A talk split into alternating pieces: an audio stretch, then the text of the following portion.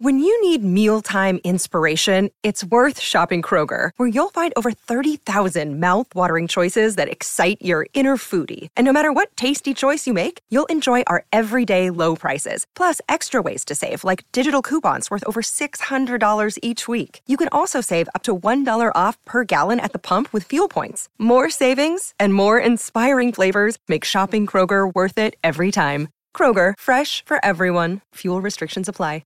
Another day is here, and you're ready for it. What to wear? Check. Breakfast, lunch, and dinner? Check. Planning for what's next and how to save for it?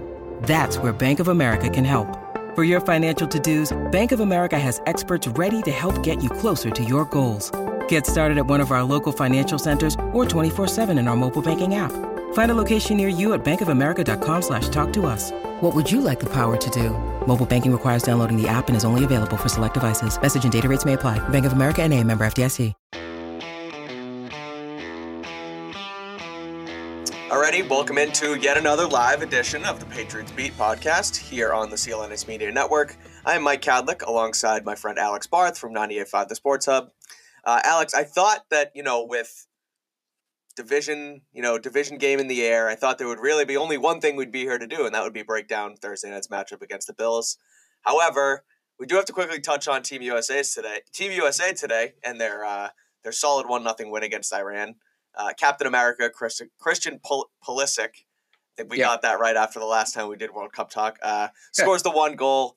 He can't. He uh, goes out at halftime. Can't come back into the game because soccer rules are weird. Um, but they hold them off. Uh, it was tight at the end, uh, and U.S. is advancing once again to the round of 16. Yeah, that was something. All as yeah. long as there's rooting interest, I can watch anything. So I, am looking forward to Saturday uh, against the Dutch, and yep. it'll be fun. Yeah, um, I saw your tweet. The one thing that was it was bizarre, and it shows sort of how much you know people give soccer a lot of a lot of crap and what have you, especially in the states. But a, it's the world's most popular sport, and b, it's a hard sport to play. You saw it. I saw your tweet about how as soon as that the uh, the sound they sounded the game off, the, the game ends. Everyone just fell to the ground and they were completely gassed. They were out of it. So you know it shows what it takes out of those guys. But um, yeah, Team USA again. They're advancing to the round of sixteen um, after not qualifying for the World Cup last time.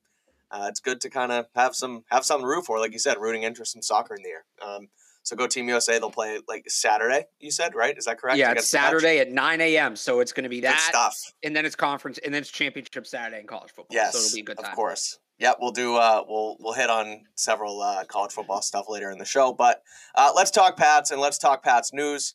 Um, because first things first, they did sign linebacker Jahlani Tavai today to a two-year contract extension. Uh, a total of four and a half, four point four million dollars. Uh, it'll keep him with the team through twenty twenty four. Um, he started seven games with the team this year. He has 38 tackles. He has a sack and a half. He's been a lot better than just about everyone thought he would, especially me, a guy who was clamoring for them to cut him during the offseason.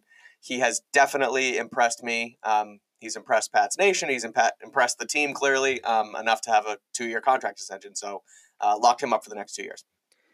Yeah, I think we were all kind of worried back in the summer, and us included. You know, the usage. It seemed like he was in for this big role, and they were using him in coverage and all that. And that's just not the player is. It's never the player he's been. Right. But I, I, I think he's he's filled into a really comfortable role this year on this team as an early down run stopper. He can play both off the ball. Uh, he can play on the edge, right? Set the edge. He's a big, strong, physical guy, and there's certainly a need for that. He's kind of in that role Kyle Van Noy was in last year. A little more limited on third downs, but when they have a guy like Josh Uche performing as well as he is, you can afford to make that trade off. So, you know, two million a year essentially for a guy who can give you 35, 40% of, of your defensive snaps and play them well in the right situation. That's a steal. So, yeah, he's come a long way. Um, it's a case where the Patriots have found it, you know, going back to the Patriots' roots, and this is something I've talked about a lot. They did what they were so good at for so long was find a guy who's good at one thing, just have him do that one thing, and then you just kind of collect the team of guys like that and you cover all, cover all your bases. Right. There's been a lot of instances in the last couple years where they've taken guys and, and not put them out of position, but had them play against their skill sets. Jahlani Tavai is a great example of this guy can do this one thing that we need him to do. We're just going to ask him to do that one thing, no more, no less. And he's filling that role eh, for not a lot of money. Right. And so, and you know, bouncing off that and the way they've sort of they've sort of seemingly tried to build this defense over the last several years, it was mainly to beat the Bills, right? And that's sort of what we'll right. get into later down the line. Um, beat the Bills, but beat you know these faster offenses, these track meet style offenses that spread them out. You know, they don't they don't ground and pound it. You don't need that big you know run stuffing linebacker. You need skills. You need more skilled linebackers. Your Raekwon McMillans, your Anfernee Jennings, guys like that who have speed. Um, so it looked like during camp when they were really, you know, you really saw that. You say your Mack Wilson's out there as well. I, you didn't think there would be a place for Tavai, but they did exactly what you just mentioned. You know, they they find a spot for him. He stuffs the run. He makes plays in the middle. He doesn't need to be fast because he doesn't need to cover. He doesn't cover much ground realistically. I mean, he's done it at times and he's succeeded in it, but uh, again, he's filled that role really well and uh, role really well, and you know, deserved the extension for sure. Um, yeah. So Bills preview. Um, normally, when you play on a Thursday night, you get a nice long week ahead of you, but Patriots don't get that. Neither do we. Um, that's certainly not the case for them, of course, as they uh, today was their Friday, and uh, they will play the Bills uh, Thursday night. Um, I want to do the defense first uh, because I think it's the most important piece to this game. Uh, because I sort of think they got themselves exposed on Thanksgiving a little bit against the Vikings. You know, they allowed Kirk Cousins and Justin Jefferson to basically shred them. Now you have Josh Allen coming to town. Josh Allen's four and one against this team without Tom Brady. The only loss was a bit of an anomaly, I'd say, up up in Buffalo in the, in the Hurricane game. Um, Josh Allen in his last five, I have the stats in front of me here. He's completed seventy one percent of his throws against the Patriots for twelve hundred yards, thirteen touchdowns, only one interception. I know you don't like to say it, Barth, but he is one of the best quarterbacks in the NFL, and he's also one of the best running quarterbacks in the NFL. And they haven't had much success against running quarterbacks yet this season. Um, they have had a little bit of success defending Josh Allen against the run. I think he only has one rushing touchdown against them in his career. Um, but the the way to kind of do this, it seems to turn this guy into 2018 Josh Allen. But can they do that? You know, how do they how do they defend this guy on Thursday? So so it's much easier said than done, but there there is uh, a way to do it. And the Bills' biggest issue this year has been turnovers, and this is where I I differ from most people on Josh Allen. Most people will sit here and tell you that Josh Allen's the fir- perfect quarterback. It was if he was created to only play the position and and all others should measure up to him and he's the standard yada yada yada. And then I say that's not true, and I basically get told I don't know football and he sucks and, and or and I suck and I'm saying he's terrible and I, I shouldn't talk about football anymore. That's not what I'm saying. Josh Allen is the second best rushing quarterback in the league. Probably the uh, he is a top five rushing quarterback all time with an above average arm, and he's in a spot in Buffalo that allows him to parlay those two things together incredibly, incredibly well.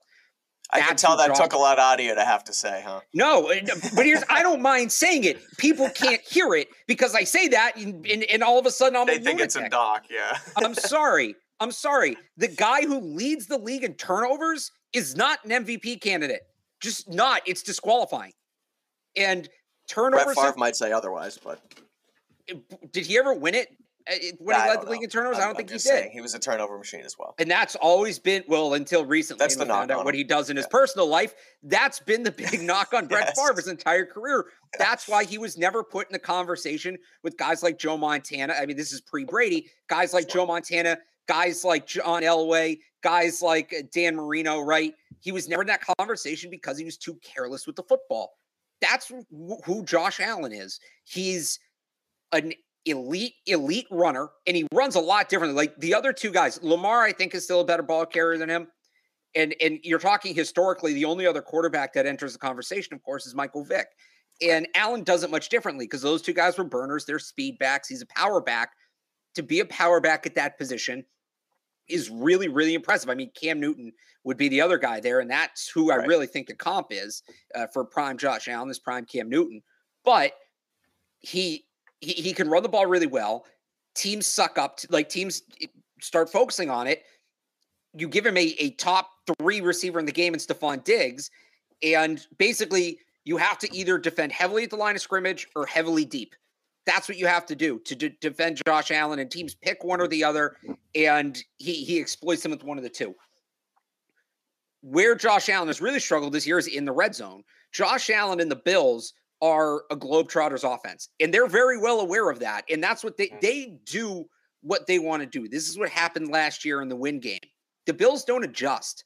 The Bills are not a game plan team. The Bills will do what the Bills want to do, whether it works or not. And what happens is teams get overly aggressive against them. They can hunt those big plays and they can survive the turnovers because they're a quick strike offense.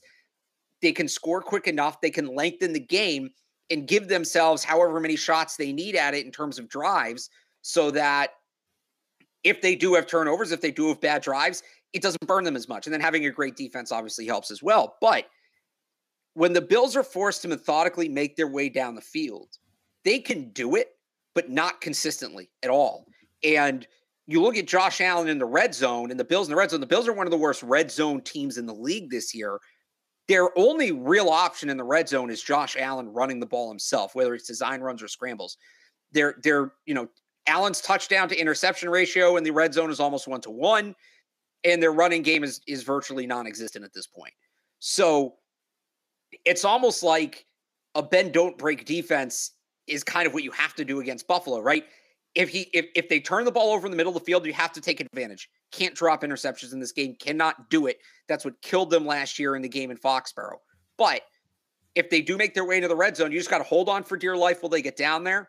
And and and whatever they're going to do in the middle, like don't get caught up in it because what will happen is right teams get sucked up into well you know he's beating us with his legs and they're beating us with you know checking the ball underneath to isaiah mckenzie and then boom you give him the deep shot and they avoid the red zone altogether you almost have to flip it like flip flip the mentality let him run the let josh allen run the ball let him scramble up the field because you're just you can't commit enough assets to stop that and take away what they're doing over the top you can't do it let josh allen scramble let him check the ball down cross in between the 20s once he gets inside the 20 then it becomes uh, don't let him run the ball. Make him right. stand in the pocket and make that throw in the condensed area because now all of a sudden he doesn't have that deep option to bail him out. He doesn't have Stefon Diggs down the field to bail him out.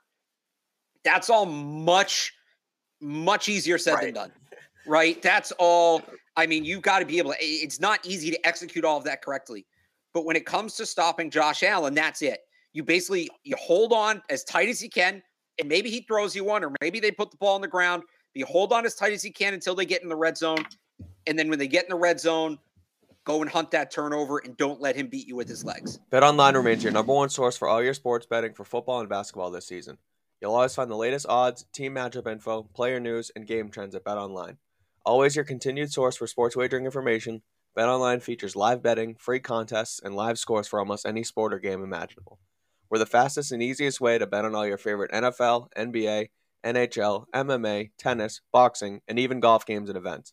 Head to betonline.ag to join and receive your 50% welcome bonus with your first deposit. Make sure to use promo code CLNS50 to receive your rewards. Bet online, where the game starts. Well, that's sort of the thing you say about wanting wanting him to throw you one, right? Because he he was really he was really a turnover machine early in his career. He made well, really. He still is. So that's that's the what I'm getting at here. just different now.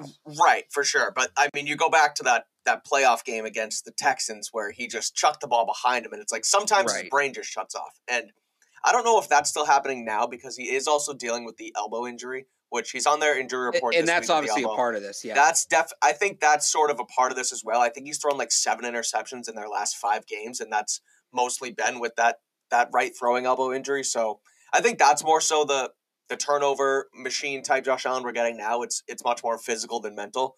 But you talk about their uh, difficulty in the red zone too. Well, hang on. Can I can I give you a stat on that real quick here if Let's I can find it? it? Yep.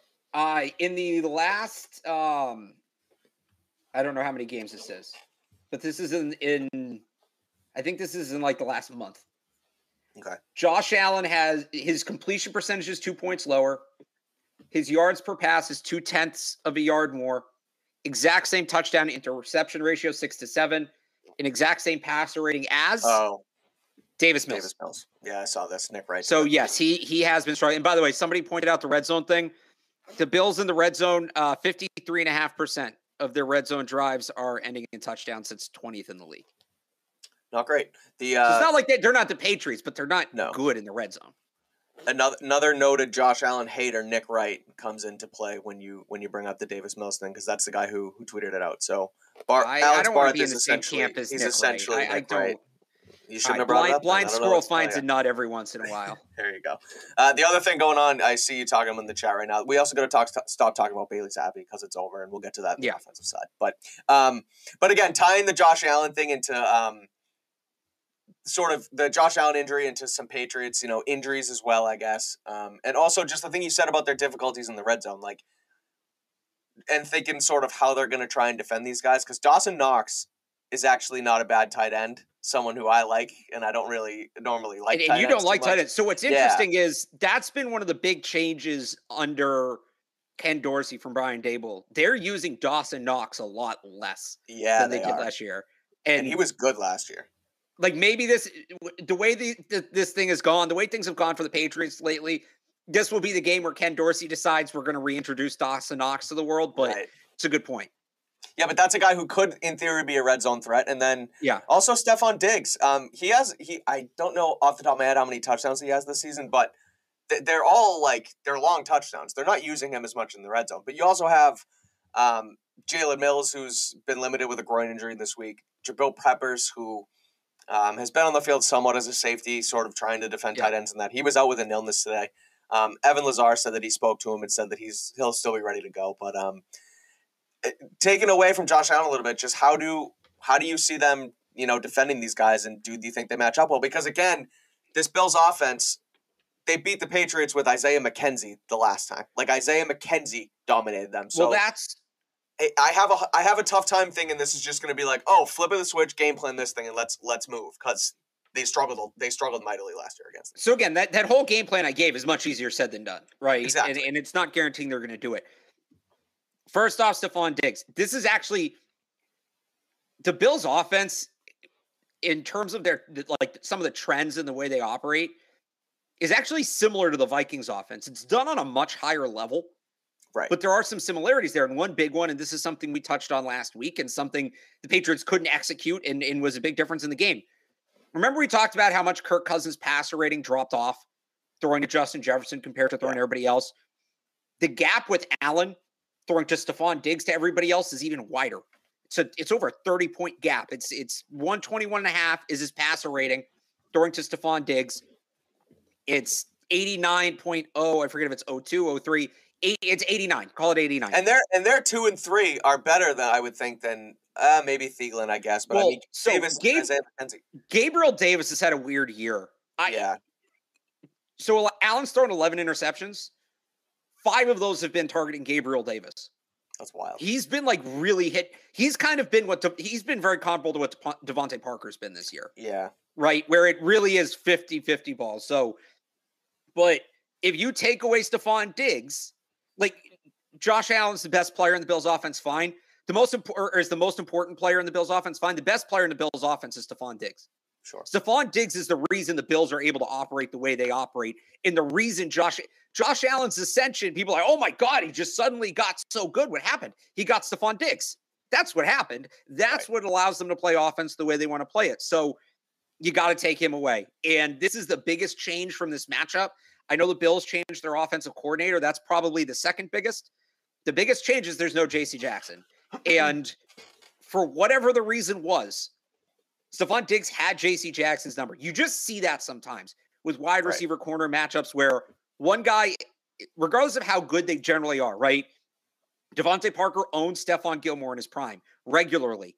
Malcolm yep. Butler, remember, used to shut down Antonio Brown when he was with the Steelers. Like you could count on it that that was another one. Stefon Diggs just owned J.C. Jackson, and Patriots never adjusted off of it. I'm not sure they had an adjustment to make. Remember how banged up their secondary was at the end of last year. So John Jones mentioned it today, didn't he? That he, he was yeah, out of so the game last year. Completely. Yeah, he didn't play in either of those games. Right. So or any of the three actually. So whether it's John Jones, whether it's Jalen Mills, I'd be very hesitant with Jack Jones. I know he's looked good this year, but he's no still way. a rookie. You can't do it. Yeah. You can't do that but but it's it's got to be that basically what they did with Jefferson, where it's help over the top, where it's brackets, where it's true doubles, and he still might beat you like Jefferson did. He's just that good, but you need to take Stefon Diggs out of the game plan, eh, out of the game. If you can do that, you're going to force Josh Allen to throw to guys he's not as successful throwing the ball to. That brings us to Isaiah McKenzie, who last year, when Diggs was covered, became that outlet. This yep. one's much simpler. Isaiah McKenzie's really fast. He's one of the fastest players in the league. He he's probably the fastest player on the Bills offense. I think he's faster than Diggs. And the Patriots had, you know, Jonathan Jones was hurt. Myles Bryant was the slot corner. They didn't have a ton of depth behind him in the first matchup. In the second matchup, remember the secondary all had COVID. Jalen Mills was out. They had DeVante Bausby out there, an eighth round pick in the USFL a couple weeks ago.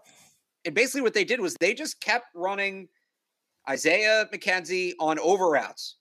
They, all right, running over this way, running over that way. And they basically turned it into a foot race between him and Myles Bryant. And Myles Bryant does some things very well.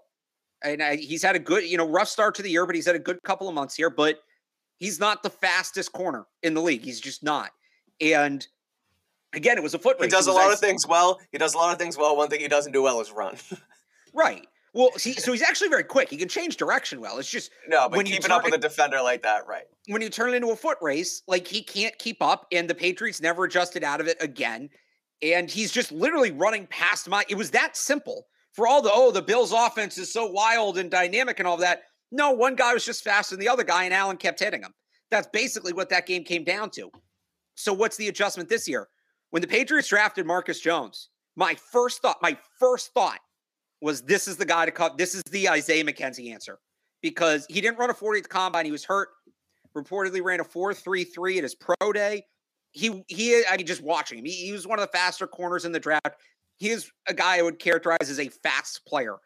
I don't know, like if we were doing it on Madden, you know, Madden ratings, he might be a point or two behind Isaiah McKenzie. Call it if Isaiah McKenzie's a 95, he might be a 92 or 93, but he's he can keep up. That's the point. He can keep up. He's not right. going to be.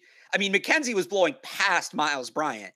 Uh, Marcus Jones isn't going to beat him to the spot, but he'll be competitive. He'll be there more often than not in in you know force Josh Allen to throw the ball into a window. So, and if they don't feel comfortable with Marcus Jones, the other way they can go. Jonathan Jones also very fast. Right. And that's probably they, what they'll end up doing. If they also want, Marcus Jones is hurt as well. He's banged up with an, an ankle. Not that he's well, going to miss the game, but but so is Jalen Mills, who would then be the guy covering Stefon Diggs. So uh, if they don't use John Jones, okay. if they don't use right, if John Jones on Isaiah right. McKenzie, so they're going to have options. I would go John Jones on Stefon Diggs. I'd start off Marcus Jones on Isaiah McKenzie. I, I, I say hopefully you can adjust out of it. They didn't always do that last year, right. but I would give Marcus Jones the shot here. I, I really would. I think we when he he's only been targeted six times on 57 passing snaps this year. I mean, he's been good in coverage yeah, in the limited examples there, yeah, he he's had. Right. I think you have to take some risks in this game, eh, whatever they are. Marcus Jones covering Isaiah McKenzie to me is a good risk. And also Jalen Mills on Gabe Davis. I love that matchup for the Patriots yeah. with the season Davis has had this year. I don't love Diggs on John Jones, but that's that's not a Jonathan Jones thing. I, Diggs is just I don't love having to cover him. Period. But well, it's the same thing that they did with Jefferson last week, right? You don't love right. the matchup, but you kind of just have to try your best to let it not beat you. And Jonathan Jones seems like put the guy best, to do that with. Right. At a certain right. point, put your best guy on their best guy. That's what it would be. And then Marcus Jones with help slide. over the top. Right. Right. With help over the top on on Diggs with with with Jonathan Jones. Yeah. Right. That that that's what it is to me in, in terms of the coverage for the Patriots. That's how I'd line it up. It seems to make sense. Um, the other thing I wanted to mention on the defense was just the way that last week worked with Christian Darrisaw being out, and they still couldn't seem to get Matthew Judon going whatsoever.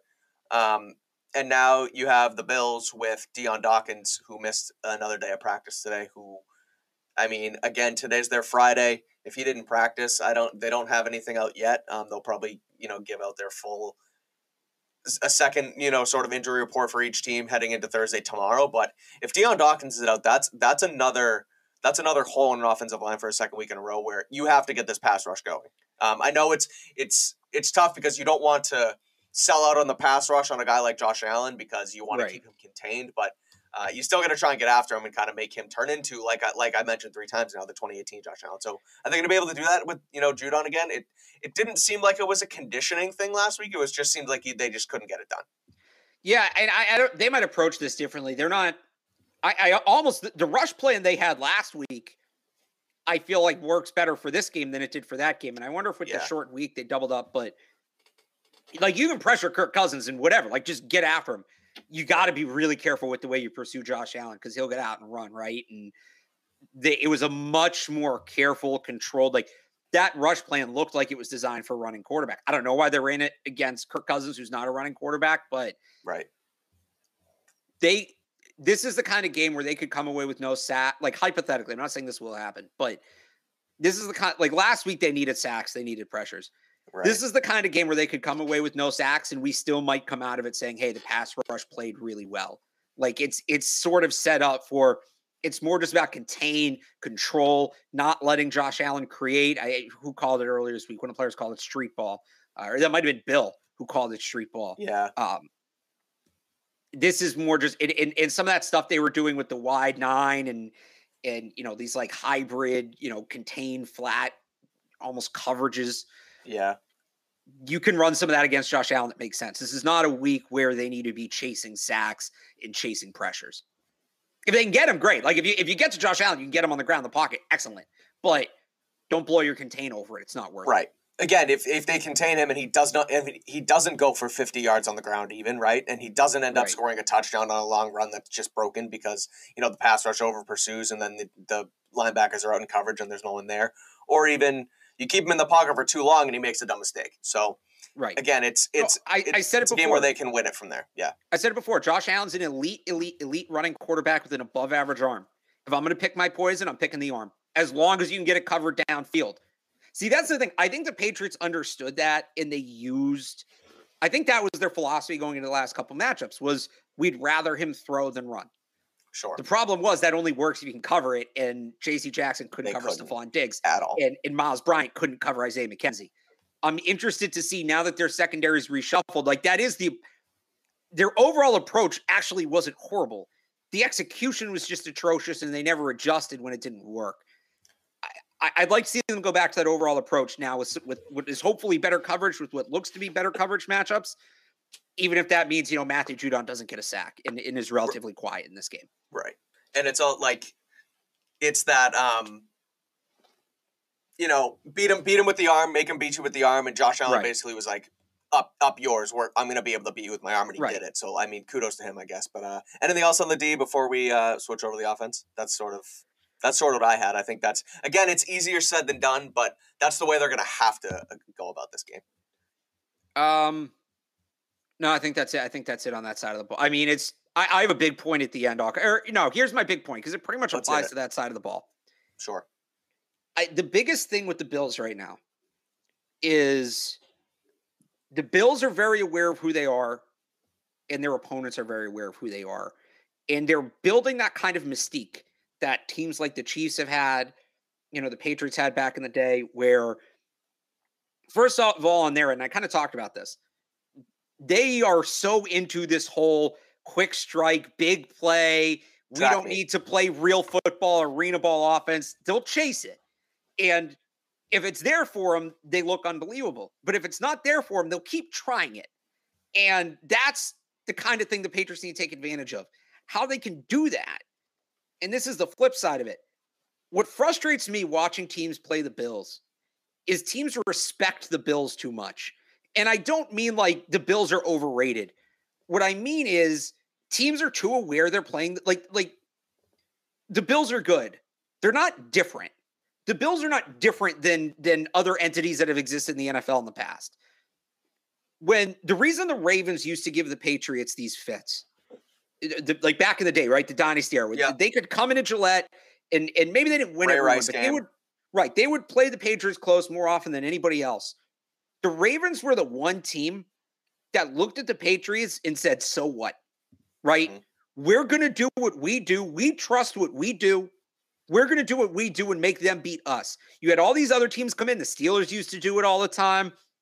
Obviously, the other AFC East teams used to do it all the time. The Colts used to be bad with this they would come in and try to reinvent the wheel like, oh my God, we're playing the Patriots and Tom Brady, and we need to do this assignment and that, and we need to change this and change that. And they're doing all these things that probably work nice in theory, but they're not built to execute and they can't execute. The Patriots would blow their doors off.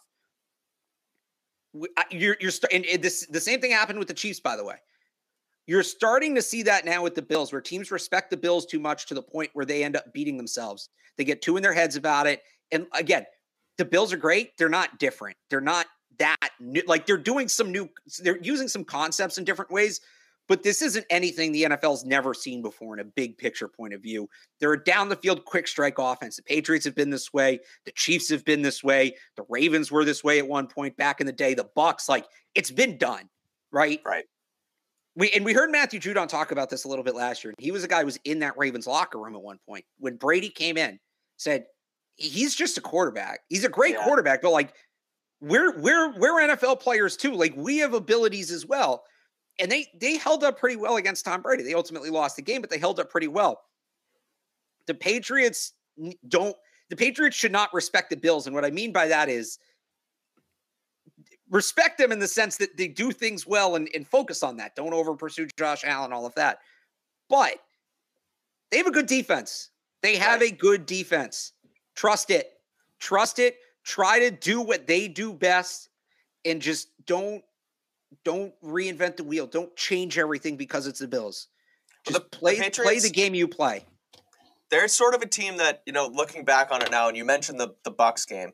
They're a yeah. team that I feel like they don't they don't really do that. They don't really, like you say, respect the and not in a bad way. No, they, that's just right. The, that's the best way to put it. Is they don't look at the opponent and say, "Holy crap, that's the Bills," or "That's Tom Brady," or they just go out and right. play their brand of football. They did it against the Packers this year. At the Packers, it's a tough it's a tough uh, comparison because they're not the Packers of old, but it's still Aaron Rodgers and it's still Matt yeah. LaFleur, who at the time was winning like 70% of his games. They went in there with Hoyer and Zappe, and they were this close to winning the football game because they just played their brand of football. So I guess, yeah, I, I mean, I, I agree with you in that sense where it's like, this was a team at the beginning of the year where they went into LA and they beat the Super Bowl champs, and it was like, holy crap, what are these Bills? They're beatable and they've shown it a pet oh, yeah. in the last no, couple of that, games even. So that Rams game was the epitome of what I'm talking about with teams right. respecting the Bills too much. That and the Vikings. Remember when they let like this is a perfect example of it. Remember when the Vikings essentially gave the Bills a walkthrough before overtime in that game in Buffalo a couple weeks ago? The Bills needed a field goal to tie it. Yeah, you don't want to get beat, but there's they have like two pass rushes and there was nobody else on the screen. Everybody else was 50 yards back. No, just step up. Mate, you can tackle them. They're the Bills. You're allowed to tackle them. Right. Like it's just it's it's frustrating. So, you know, some another thing is too. T- players don't want to t- tackle Josh Allen, and I think some of it is that he's a big guy and he's going to give you, you know, he's going to give you a shot. But players are ve- around the league are very gentle with Josh Allen, probably yeah. more so than they need to be. And I don't know if it's guys don't want to be the player that hurts Josh Allen if he gets hurt. I don't know if guys don't want to take the hit if it's respecting, whatever. Yeah. I'm I'm not saying go out and try to hurt Josh Allen. That's not what I'm saying. Right. But in, we hear guys talk about this all the time. If the quarterback's going to run, you got to make him feel it. And, and Matthew Judon said as much uh, yesterday. And Judon's not a guy who will be careful with quarterbacks. He's not. So, right. I mean, it, it all goes into that. Just like you don't you don't need to respect them that much. They're a very good football team. You've played good football teams before. You'll play good football teams again, right? You, you played the Bucks last year. You played the Cowboys last year. Uh, who are some of the? It's it's tough to think of the good teams they've played this year. Honestly, Minnesota's a good team, right? Minnesota's they've good got team. good teams coming up. The Miami's Bengals are on team. the way. Miami's a very good team. You've played good teams before. You've played good teams. Uh, you know, it's NFL football. At the end of the day, right. Every they're an NFL team. NFL. You're an NFL team. Just play your game. Speaking of uh, well, not really speaking of NFL teams, but speaking of, uh, you know, I tried to I tried to do it, but it didn't work. Let's talk about LinkedIn jobs. I was trying to go for the uh, the NFL teams, the NFL coachings, and you know, people. Oh, I, you should have just gone season. right to Zach. I would have just gone right to Zach Wilson. We could talk to Zach Wilson because Zach Wilson lost his spot, but I think we did that last time. But anyway, let's talk about our friends at LinkedIn Jobs, Alex, because these days every new potential hire can feel like a high stakes wager for your small business. You want to be 100% certain that you have access to the best qualified candidates available that's why you have to check out LinkedIn Jobs. LinkedIn Jobs helps you find the right people for your team faster and for free. We use LinkedIn Jobs here at CLNS Media, and we can't recommend it enough. It's super easy to post your job, then just add your listing and the purple hashtag hiring frame to your LinkedIn profile to spread the word that you're hiring. Simple tools like screening questions make it easy to focus on candidates with just the right skills and experience so you can quickly prioritize who you'd like to interview and hire. As we inch closer to December, to tomorrow or Thursday is the first Thursday, day of December. Yeah. Uh, as we inch closer to December, it's the perfect time to add that right team member to your team and end 2022 strong. It's why small businesses rate LinkedIn jobs number one in delivering quality hires versus leading competitors. LinkedIn Jobs helps you find the qualified candidates you want to talk to faster. Post your job for free at linkedin.com slash beat. That's linkedin.com slash beat to post your job for free. Terms and conditions apply. The thing I was trying to tie it into, Alex, there with the jobs was just that report that uh, I had tweeted about it, and then I think Dolph wrote about it today for you guys on 98.5 The Sports Upward. There's there's two things going around now. Josina Anderson said it, and then Dan Graziano said it as well. That uh, there's some monitoring about the Patriots and the Seahawks as potential vacancies uh, for head coaching jobs next year. I don't know how much you want to buy into it. I don't know how much you want to talk about it, but that's where I was going as far as LinkedIn jobs. So I don't know if the Seahawks and the Pats are going to be using LinkedIn, but if they do, who's they the third? Because it was the three longest tenured. It was the three longest tenured coaches, right? Is Who's it? Tomlin? Is it it Tomlin? Because I'd buy Tomlin. You know, I Yeah. does he really want to do that whole rebuild? He's so established, and, and they're going to Yeah. need like a full rebuild at this point. Bill Bill wants Shula. Bill wants to catch Shula. Yeah, I so think so, unless it, too. I- unless it's Kraft potentially forcing him out, which I, I don't think we're as close to that as some people think we are. Um, Pete Carroll, honestly, Pete Carroll seems like he's having fun with Geno Smith. Maybe he doesn't want to have to pick next rebuild though as quarterback. Right. Right. Maybe it's like a hey, fun final year with Geno and let them figure out the quarterback thing on their own. I could see that. Kind of the same thing with Tomlin. Hey, Kenny's not it. I'm not doing this again. But Bill, Bill wants Shula, and I he's not going anywhere as long as he has a chance to get that record.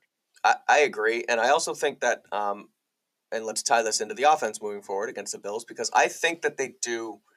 You know, there was there was some ups and downs here, and and we had been sort of halfway on the Zappe bandwagon when he was going for it and whatever, and you know we played pretty well, and Mac was hurt, and they were moving the football, but. You know, last week I really think this offense turned a corner. Um, just as far as the way Mac Jones is able to play football, right? I mean, he threw for almost 400 yards. He didn't turn the ball over for the third consecutive game, and I just thought Mac played really well, and I think that it's still he showed that it's everything else around him that's sort of bringing him down this year. Um, they do have a tall task this weekend, though. Max said it himself that the Bills are the best defense in the league, um, and they sort of have that, or at least prior to Thanksgiving, the Bills did have that three levels of players on a defense. Um, Von Miller now might is going to be out this week with a knee injury, but um, I mean, Greg Rousseau has stepped up there a little bit on their front. I mean, he- their entire defensive line's banged up is on the injury report right now. Right. So, I mean, the, the D line is where they can sort of get after it, but I mean, they have Trey Edmunds and Matt Milano uh, as linebackers, and then their secondary I love. I mean, Jordan Poyer is a beast. Kaiir Elam's really good. And then Trey White is back, who has missed uh, most of the season this year. So, um, yeah, I mean, how do they attack the defense? I think last year the Bills sort of took away the the middle for Mac and made him throw Yeah. out outside. Um, that's something that I noticed just kind of sort of looking back on it. But I think the last week against the Vikings, Max showed that he can sort of make those outside throws. I mean, he made a couple. He's made them this season, and we talk about it on the show where use the use the boundary throws and use the deep throws uh, in bits and pieces and let him take advantage of it, and don't just make him do it all the time. Uh, but he showed these make make those throws this year. But again, how do you think they sort of attack this defense on Thursday? All right, so this goes to the, the big picture game plan, right? I talked before about how the Bills have that big margin for error. They turn the ball over a lot, but they can score quick. This is one of those games, and, and Mike, I think this is the first time we've had this conversation. People who've listened to the show for a couple years know this is a concept I turn to a lot, especially when you face a team with a great offense. Talked about this before the Bucks game last year. Talked about this before the Cowboys game last year. Shorten the game, mm-hmm. keep the clock running, limit the number of plays, and, and the big one is limit the number of drives the Bills have. Because again, if Allen's look at like like the Bills have escaped with a lot of games in the fourth quarter, right? Well, let's look at the fourth quarter another way. It, it's not so much the quarter itself, but the, the the spot in the game. The Bills really get their offense clicking. Drive eleven, drive twelve, drive thirteen, right? If they really get it going. If you shorten the game, if you keep that clock running, might be the fourth quarter, but you're still on drive eight, drive nine, right? Those later drives don't happen. And then the Bills, and they, again, it's easier said than done, but then the Bills have to play, you know, they, they don't have that room for error because it's not, oh, we'll have drives later to make it up. They might not have that if you can keep the clock running. That means for the Patriots, ball control. You got to have the ball. You got to be mm. picking up first downs. You've got to be extending drives. That's all things the Patriots have struggled with this year. They're in the bottom third of the league in in play in, in plays per game, in drives per game, in drive length. They're 25th in third down percentage. Like they've not they really haven't been able to do any of this this year. So much easier. This is where it's e- com- completely easier said than done. We say this a right. lot, but it's like that's exactly what it is right It's, it, I mean, it's complementary football. The best way to stop Josh Allen is keep him off the field. Keep him off the field. Keep that defense rested. This is the best thing the Patriots could do for their defense is hold on to the ball. They haven't been able to do it. So how can they do it in this game? What can change? The Bills, especially since Micah Hyde went out for the season, right? He's on IR.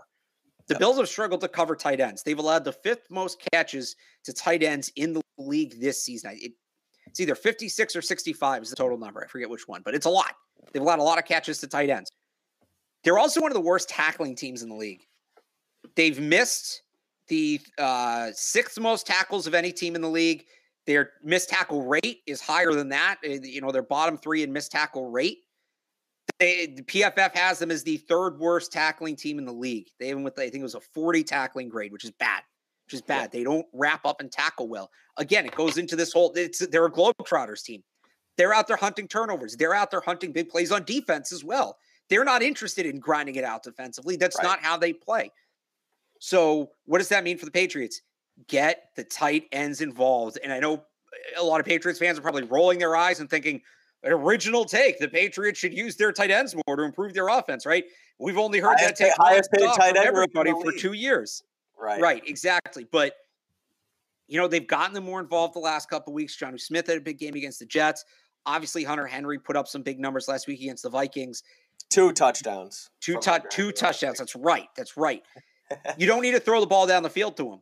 Honestly, that's not what you should do. Play action, get him going in the flat, you know, especially Jonnu Smith in this game because he's so good after the catch. Getting him the ball, you know, those short flat throws, off play action, um, you know, have him come out of the backfield, whatever it is. Get those mismatches on the tight end, get them the ball, and let them run with the ball after the catch. That is going to be the best way for the Patriots. And, and honestly, if you can figure out ways to mimic Rhamondre Stevenson as a tight end, the Bills have actually been pretty good at covering tight end at covering running backs this year. Matt Milano is one of the best coverage linebackers in the league, might be the best coverage linebacker in the league. But if you can mimic looks where you force the Bills to take Rhamondre Stevenson in a tight end assignment, that could play in here as well. That's very complicated. And we know this offense doesn't do a ton of complicated things. But right. get the ball to the, you know, run the ball first. You have to be able to establish the run in this game to keep that clock running, first and foremost. Bill's defensive line is banged up. We'll see if David Andrews comes back, but run the damn ball. Off of that, play action, short and intermediate plays to the tight ends, let them create after the catch. That's the game plan. If you want to build off of that and take some deep shots, you can if you think you have the look. But remember, they had a little bit, a little bit of momentum early in that playoff game last year, and then the pick to Nelson Agholor down the field, right? Oh you can't, God, calling you, it momentum's a stretch, Barth. They got their, they were they, they got their stuff handed to them. They did. It was, it was I like half the drive. Saying. I said very, very. My point is like they went for the kill shot and yeah, incomplete. Like the kill shot isn't one play. You can't beat the Bill. It's like, oh, if we hit them for an early touchdown on a big play, no, because the Bills can come back and answer it like that. And you right. saw what the Vikings did last week. It was a kick return. It wasn't on offense, but Patriots had that big drive, all the momentum. The Vikings kick return, boom, they never recovered. Right. The kill shot to the Bills isn't a 65 yard touchdown to Nelson Agholor or DeVante Parker. The kill shot to the Bills is like a 14 play, eight and a half minute, you know, Mac Jones QB 85 touchdown. yard drive, right? Like that sucks out half a quarter of the game. That's the, that's the drive the Bills. They'll give you the big play. They'll give you the big play because they know their offense can answer it. The kill shot to the Bills is the is taking time off the clock and scoring nine minutes without Josh Allen getting on the field, that's their nightmare. That's their kill shot. That's what the Patriots need to try for in this game. And they haven't been able to do it this year. They really haven't. But if they want to win the game, they're going to have to. That's what I'm just, I was just going to say. I, I, don't, I just don't know if I see that happening because, I mean, Rhamondre has one, one game of over 100 yards rushing this year. And I right. know he's been great. He's been their best player on offense, but it's been his versatility more so than just his ground and pound. He, you know, right. he leads them in receptions. Um, they've been using him again. They've been using him in the passing him as well. So it's his versatility that has made him so successful this season. But again, this feels like if they do it right, it's going to be his his second game over 100 yards rushing. But again, you have Andrews who's banged up with the thigh. Hopefully he returns. Yodny Cajuste was on the injury report with a calf too. And Damien Harris is out for a third day. He's not going to play. So it's going to be the Rhamondre Stevenson show again. This is one of those games where you had talked about it is you just give it to him and you let him do it and you worry about the results after. But is he going to be able to succeed in that role on Thursday? That's well, what that's, I don't know. And, and that's why I think you got to get the tight ends involved because you need another right. option. And you can't just rely on him because I don't think it's going to be. You're not going to be able to succeed in that. And I, am not, telling you, not a knock on Stevenson. It's a knock on everything else around him, basically. It it's burned in my brain. Last year, the Patriots. They it, this was more of a wouldn't than couldn't, but they didn't throw the ball down the field. They they never t- really tested the Bills. The matchup at Gillette, and it's burned in my brain. The Bills they put ten guys in the box. They mm-hmm. Nelson Agholor was lined up out wide. They had one. It wasn't Trey White. He was hurt. I don't remember who it was at the time, but they had the one corner out on the boundary, playing like you know five yards off Nelson Agholor. Patriots in a bunch formation. Besides that, and ten Bills defenders in the box, and they said run it, and yep. Patriots did, and they couldn't. So right. You need something else. You need some sort of reason to not let them stack the box, and that's where that play action you know, those release plays, the check and release plays to the tight ends. If you have everybody looking run, everybody sucked, in on the run, and you can go check and release to Jonnu Smith, that is a play that is going to work this week. It's a play that would work a lot of weeks, and they haven't run it. Right. But Rhamondre Stevenson's the Bills are going. If on the Bills, right? Let, let's pretend this is Bills beat for a second. We're sitting here for an hour saying take away Rhamondre Stevenson. Right. That's and, and, and that's it. Take away Rhamondre and let Mac beat you and yada yada. Right. yada. Let right. them beat you some other way. That's what the Bills are going to try to do. Rhamondre is going to be a huge part of the game plan. Of course he is. And if he plays well, it can only help. But they need it's not just success outside of Rhamondre Stevenson. It's using the Bills' focus on Rhamondre Stevenson against them. They yep. need to find success in that specifically, and that's tight. That's play action and specifically play action to the tight ends. Well, it's not too. It's like I'm just building off that. It's Rhamondre and them focusing on him, and it's also their their prep for it. But it's also the um, just the way they're like they play that you know quick burst football that the thing that they do right. on offense they do it on defense too and they try and exactly. make big plays and they they're not necessarily as disciplined as most of the better defensive teams in the league they're so good on defense because of their big playability well, and not because of their you know, yeah, basically because of their technique, and especially exactly. now, like I, I, you know, a guy like Micah Hyde, right? He's a very disciplined defender. He's not going to be on the field. They've right. got first and second year players all over the secondary. Out or, or yeah, pretty much outside of Jordan Poyer and, and, Matt Milano, they've got a lot of young guys in coverage roles right now. Right. So it's something the Patriots just need to be able to take advantage of. I, I wonder. I mean, again, uh, you can read my prediction on clnsmedia.com for this game. It'll be out tomorrow. Um, but it seems like Alex, it's just a lot of easier said than done talk from us today, and I just wonder how they all put they put it all together. It's you know, as a Patriots fan, as much as I am a Patriots analyst here, I want them to be able to go and succeed, and it sounds like it's all it's all going to be able to work that way. But I mean, the Bills have their number, and I just I, I wonder, I do, I wonder how it's going to turn out on Thursday. I feel like it's not going to be I, I don't know. I just don't think it's going to be that pretty for them, but I guess we'll see what happens. So I'll say this. Bill started the week. One of the very first things he said to us on Sunday was, We're preparing to play our best game because that's what we're going to need this week. If the Patriots do play their best game, they can beat the Bills. It doesn't necessarily mean they will. Right. But if they play their best game, they can do it. The margin for error is I don't even know if there is one. I was going to say it's incredibly right. narrow. I don't know if it exists. Right. You know, can't can't be taking penalties on third and fourth down. Can't be turning the ball over.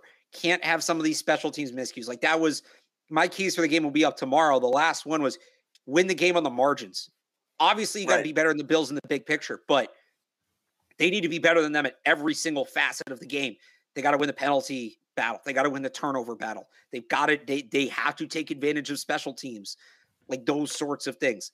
They can do it again. And I'll sit here and say it again. The Bills are not different. They're good. Right. They're maybe great, but they're not different. It's not like the pay, you know, we've never seen a team like this before. Right.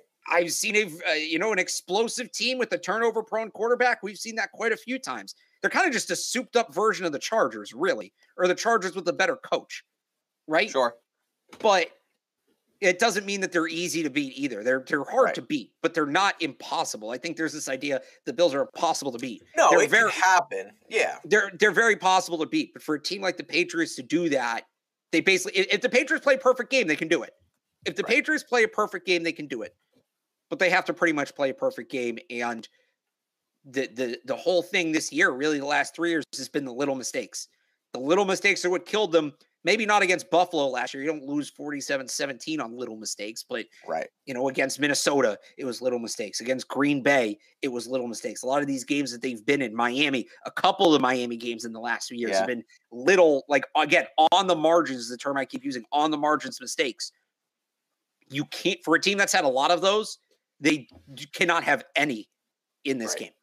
It's not typical for a Bill Belichick team to play No, like that either. Not And they so- they were the team that won in the margins for 20 years. Exactly. They won because they were better in the margins than everybody else. And even when it was close, even when they played some of those other great teams, you know, I just mentioned the Ravens thing, right? And, and the Ravens always respected them or never respected them. Right. Well, the reason the Patriots pulled some of those games out, I mean, look, missed field goal in the AFC Championship 2014. The Ravens had some bad penalties late in that game that let the Patriots back in it and ultimately win it. You can't have that margin for error. And, Right. and, and it's just, they have to be the Patriots of old, basically.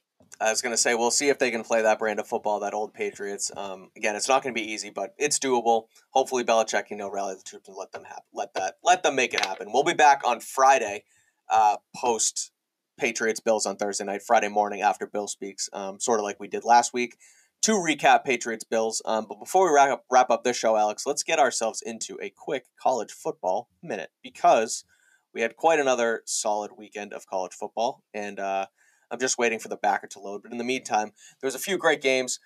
Obviously, Michigan beat Ohio State. Um, that Yep. was probably the the greatest game, the best game of the weekend. Um, just as far as hype around it, it's called the game, the back and forth. But um, Ohio State loses, basically taking themselves out of the playoff picture, and C.J. Stroud essentially taking him out of the Heisman picture. Is Ohio Um, State out of the playoff picture? Are they? Well, that's sort of what I was going to get into here because we have the top six, and it's Georgia, Michigan, TCU, USC, and Bama. USC and Bama. That's, Well, that's the least, AP. That's the that's AP, the AP top poll. six. College Correct. football comes That's- tonight, couple hours. Yes. So we'll see what happens Yeah. there. But are they out of it? Um, can Alabama get in? And is there a scenario? These are all three separate questions that we can sort of go back and forth on. But my question is: Is there a scenario where Caleb Williams doesn't win the Heisman Trophy? And that Um, can sort of go sort of go into our entire. Yeah, I, I guess I'm going to answer that one first. I okay. I don't think so.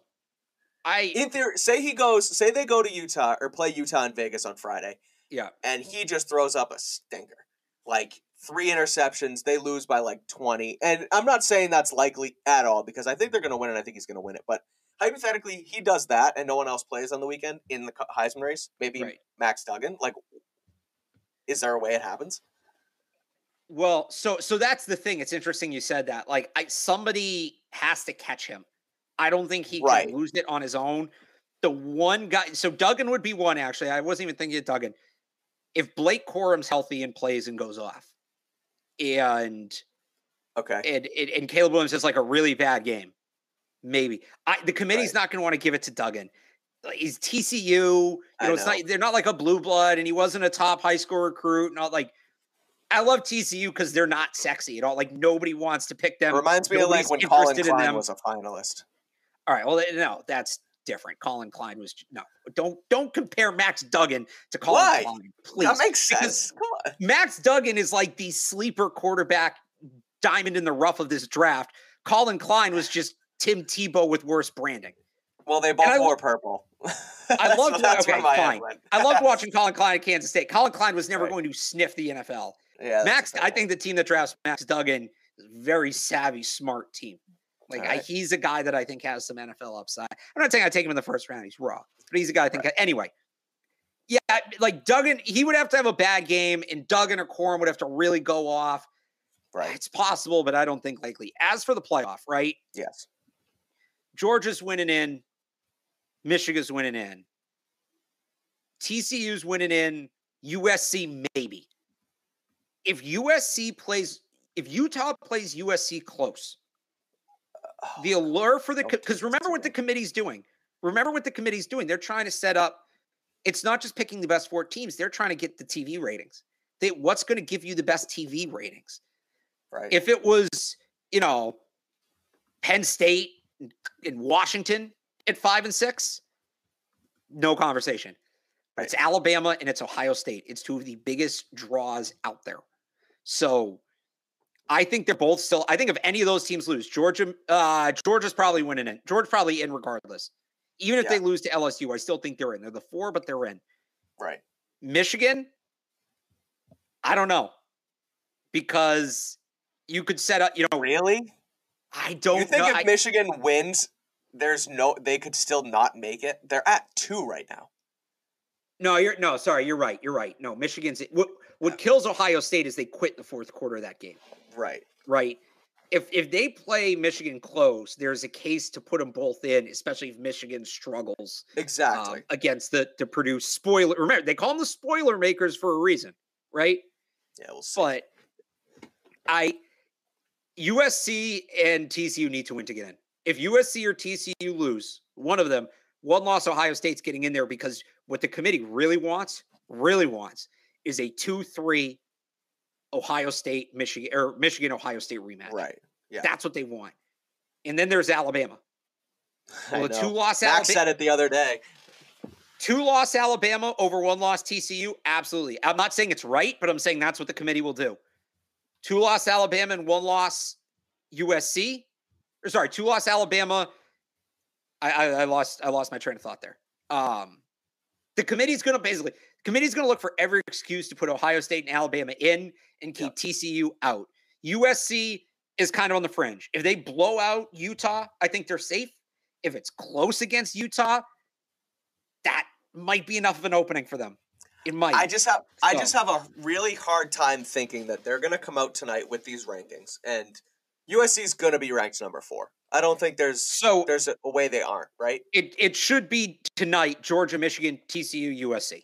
Right. So, I have a really hard time thinking that if USC is for tonight and they Yeah. play in their conference championship game while Alabama and Ohio State are on their asses at home.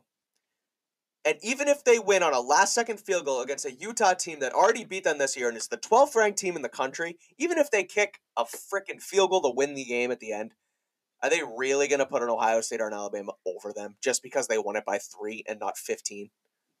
I have a hard time thinking that's going to happen. I get your point. They've they've done it before. They've done things like this before. out? Oh, have they done that though? I know it's been crazy. I know there were times where TCU, I remember it. I was sitting on an airplane. It was 10, five years ago, whenever they did Yeah. it. TCU was like right on the fringe, and they just won the conference. Or no, it was when the or the it was when the Big Twelve didn't have a conference championship, and then they added it. But Right, because regardless. Yes, it was because of that because they didn't get in, so they made a conference championship game. I don't know. I just have a hard time thinking they'll do that to USC, but I guess they've done things like that before. Yeah, I just i i it, basically because if it comes down, they, they'll look at it as one loss Ohio State with a loss to Michigan, who's in the playoff, or one loss USC with a loss to Utah, who's not in the playoff. If if if USC wins close, if USC blows out Utah, Yeah, they're not gonna be able to take them out. But if it's well, all right, they're clearly comparable to Utah, who's not a playoff team. They have as many losses as Ohio State, whose lone loss is to a playoff team. You know, I Well, then how much again, do they I value? the I'm not saying I would agree. They say they value the conference championship. Yeah, they say a lot of they they I value I'm that what delivers. I'm not look. If it was me, if it was me, Georgia, Michigan, I I I- I think it's pretty much decided at this point. I think a Yeah. lot of strange things would have to happen. Georgia, even if they lose to LSU, they've been great. Michigan's undefeated. They have the win against Ohio State. I might bump them down to four if they lose, but they're in. TCU, assuming they win their conference championship, like they're in, right? USC, USC with that TCU one play? loss, Who does TCU? Kansas State, Kansas State. But Okay. Even if they even if they were to lose to Kansas State, right? Like they're 12 and 1. You Ohio State's 11 and 1 and like why do I need to see them beat Michigan? If it was me, I think I'd lock it right now. yeah. They are going to look for every excuse possible to put Ohio State and if they can Alabama into this thing. That's just how they do it. So, well, that's why again, you they're going to they're going to look at it as one loss one uh, uh, one loss USC with a loss to a non-playoff team versus one loss Ohio State with a loss to a playoff team. That's how they're going to look at it. See what happens. That's why you said too. Ohio State. They kind of screw, they might have screwed themselves giving up at the end of that game because so if if Ohio State loses that game by like a score, call it even we'll call it ten points. If they lose that sure. game by ten points, there's a very legitimate discussion right now for who is number four, USC or Ohio State. Right. Like that becomes a very prominent discussion because they got their doors blown off. They don't get right. the benefit of the doubt there, which is, I mean, I, am not a huge Ryan Day guy. Like it bugs me how his beard pisses me off. He clearly dyes it. It's annoying, but like, he, I guess he's a good football coach. I, I, I, I is. Think I think he's a good coach too. I think he kind of gets a bad rap all of a sudden. I think the well, here's the thing. I think the real like magic there is the assistant coaches in Brian Hartline. The fact that no NFL team has thrown a bag at him yet blows my mind, right? I think he's got a great staff, and it's more the staff than him personally. But that game is a major, major indictment on Ryan Day personally. Like it, not the program on him. Yeah. Because they were like they weren't going to win the game but it, it's kind of like soccer, right? We have the World Cup going on right now We're like that goal differential matters. Right. It doesn't concretely matter, but like if they come back and they show some fight, it changes the whole narrative. And it's all resume, right? You have these teams late in the year that run up the score on an inferior opponents because they want to show the committee just how good they are. Right. Ryan Day, it's kind of the flip side of that. We're like, hey, we're not going to win the game, but we've still got a playoff shot on the line here. We need to show we can hang with these guys we need to show we deserve another shot against these guys.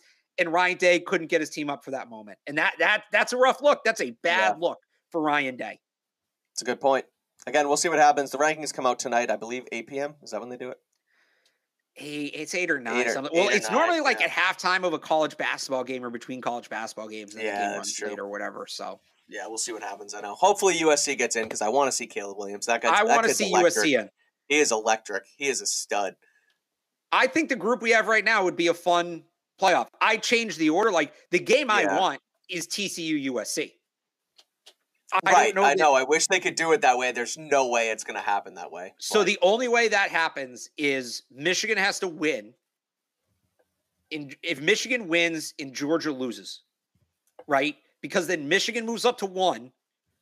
They're not going to kick out oh, Georgia. Georgia goes to right? four. Yeah, okay. Georgia goes to four, and you would have, and then USC has to win convincingly. US right. and TCU too, probably. They both have to win their conference championship games convincingly. If they do that, that's the scenario I'm rooting for. You would get yeah, Michigan okay. one, and we get the Georgia Michigan rematch, which would be fun too. Right. You get you would have Michigan one, TCU, USC two and three in whatever order in Georgia four. That would be that fun. and it also it gets us fun one, outcome it automatically gets us one of USC or TCU into the final, into the final, which would also be very fun. Yeah, so that'll be good. We'll see how it goes. We'll monitor that. We'll talk about it next week. Um, we can talk about that Friday, I guess, a little bit too. We'll see where see where. Uh, well, actually, yeah. no. We'll see where the rankings go. But Maybe anyway, we, do, we, we look. We normally do a game pick at the end of the show, right? Uh, Pac-12 championship games Friday night. So maybe we yep. do. Maybe we make that our game pick. We'll do that for the Sounds end of like Friday show. Sounds like a plan, Alex. But uh, anyway, back to Pats. Let's wrap this sucker up. Patriots will play the Bills Thursday night at Gillette Stadium. Division rematch. Um, me, we just previewed the whole thing. I don't see how it's going to go the Patriots' way. You know, I, I think they can play it tough, but we'll see. I don't know. It's Bills have their number right now. That's how I see it going. But again, go ahead. No, I was going to say it's this is this is the def. I know it's on Thursday, but this mm-hmm. is the definition of an any given Sunday game. Yeah. If one team plays their best game and one team comes in kind of lazy, it, it, it, it, that's how the upset happens, right? it's right. any given Sunday kind of thing. But the thing about any game, like those aren't those are rare. Those moments are right. rare, but it's it's especially on a Thursday. Especially on a Thursday. Although today's Friday, so who the yeah. hell knows? We'll yeah. be back on real anyway. They play Thursday. We'll be back on real Friday to recap it. Uh, make sure to follow Alex on Twitter at Real Alex Barth and read his stuff on 985thesportshub.com. Do the same for myself. You can follow me on Twitter at Mike Kadlick. I'm trying to do the thing you did last week, Barth.